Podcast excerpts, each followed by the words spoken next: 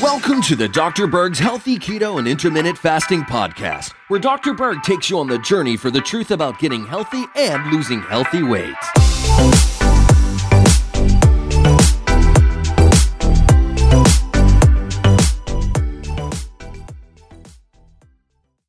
So the question is why do people with a fatty liver eventually get arthritis? What is the connection there?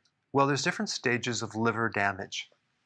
You have a fatty liver, then you have a fatty liver with inflammation, then you get scar tissue in the liver, eventually turning into cirrhosis, which is an advanced form of uh, fibrotic tissue in the liver. So, arthritis is inflammation of the joint. So, how does that inflammation get from the liver into the joint? Through different mechanisms. Number one, the fat in the liver is both adipose tissue as well as ectopic fat, which is fat outside the adipose tissue. So ectopic fat is sort of like a spillover fat that can't fit into the fat cell, so it starts to go invade different organs and tissues. Now, adipose tissue is an endocrine gland that actually makes cytokines. These are proteins that cause inflammation. Ectopic fat also increases cytokines. And the specific type of cytokines that are produced cause systemic inflammation. Inflammation all over your body, like in your joints. It can also trigger rheumatoid arthritis as well. And then on top of that, to make things worse, cytokines that can then worsen or create insulin resistance. And more insulin resistance increases more systemic inflammation. So you can see that it's a chain reaction that keeps feeding itself.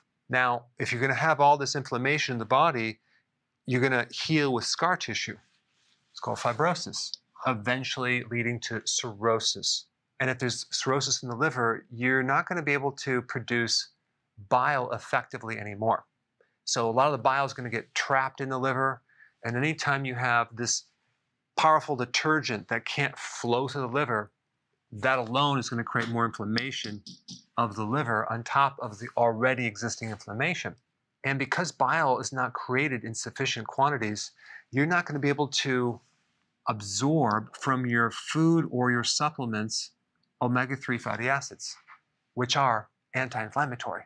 So that alone can increase inflammation, not to mention the lack of absorption of the other fat soluble vitamins like vitamin E, vitamin A, and vitamin D, all very heavy in influencing inflammation, dropping inflammation. So if you're not able to absorb those fat soluble vitamins, unfortunately, you're going to be in a lot of pain and stiffness throughout the entire body.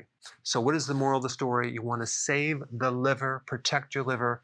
If you're new to my channel, I created a link down below of exactly what you should be eating to do that. Before you go, if you have a question about a product, or you're new to keto and you want to know how to begin keto, or you're on keto and you need a debug because it's not going as smooth, I have a keto consultant standing by to help you. This is just for the people in the US. Hopefully, in the future, we'll be able to answer everyone's call. But I put the number down below so you can call and get some help. Hey guys, I just want to let you know I have my new keto course just came out. It's a mini course. It covers all the basics and how to do it correctly. You can get through this in probably 20 minutes at the very most. So if you're interested, click the link below and get signed up now.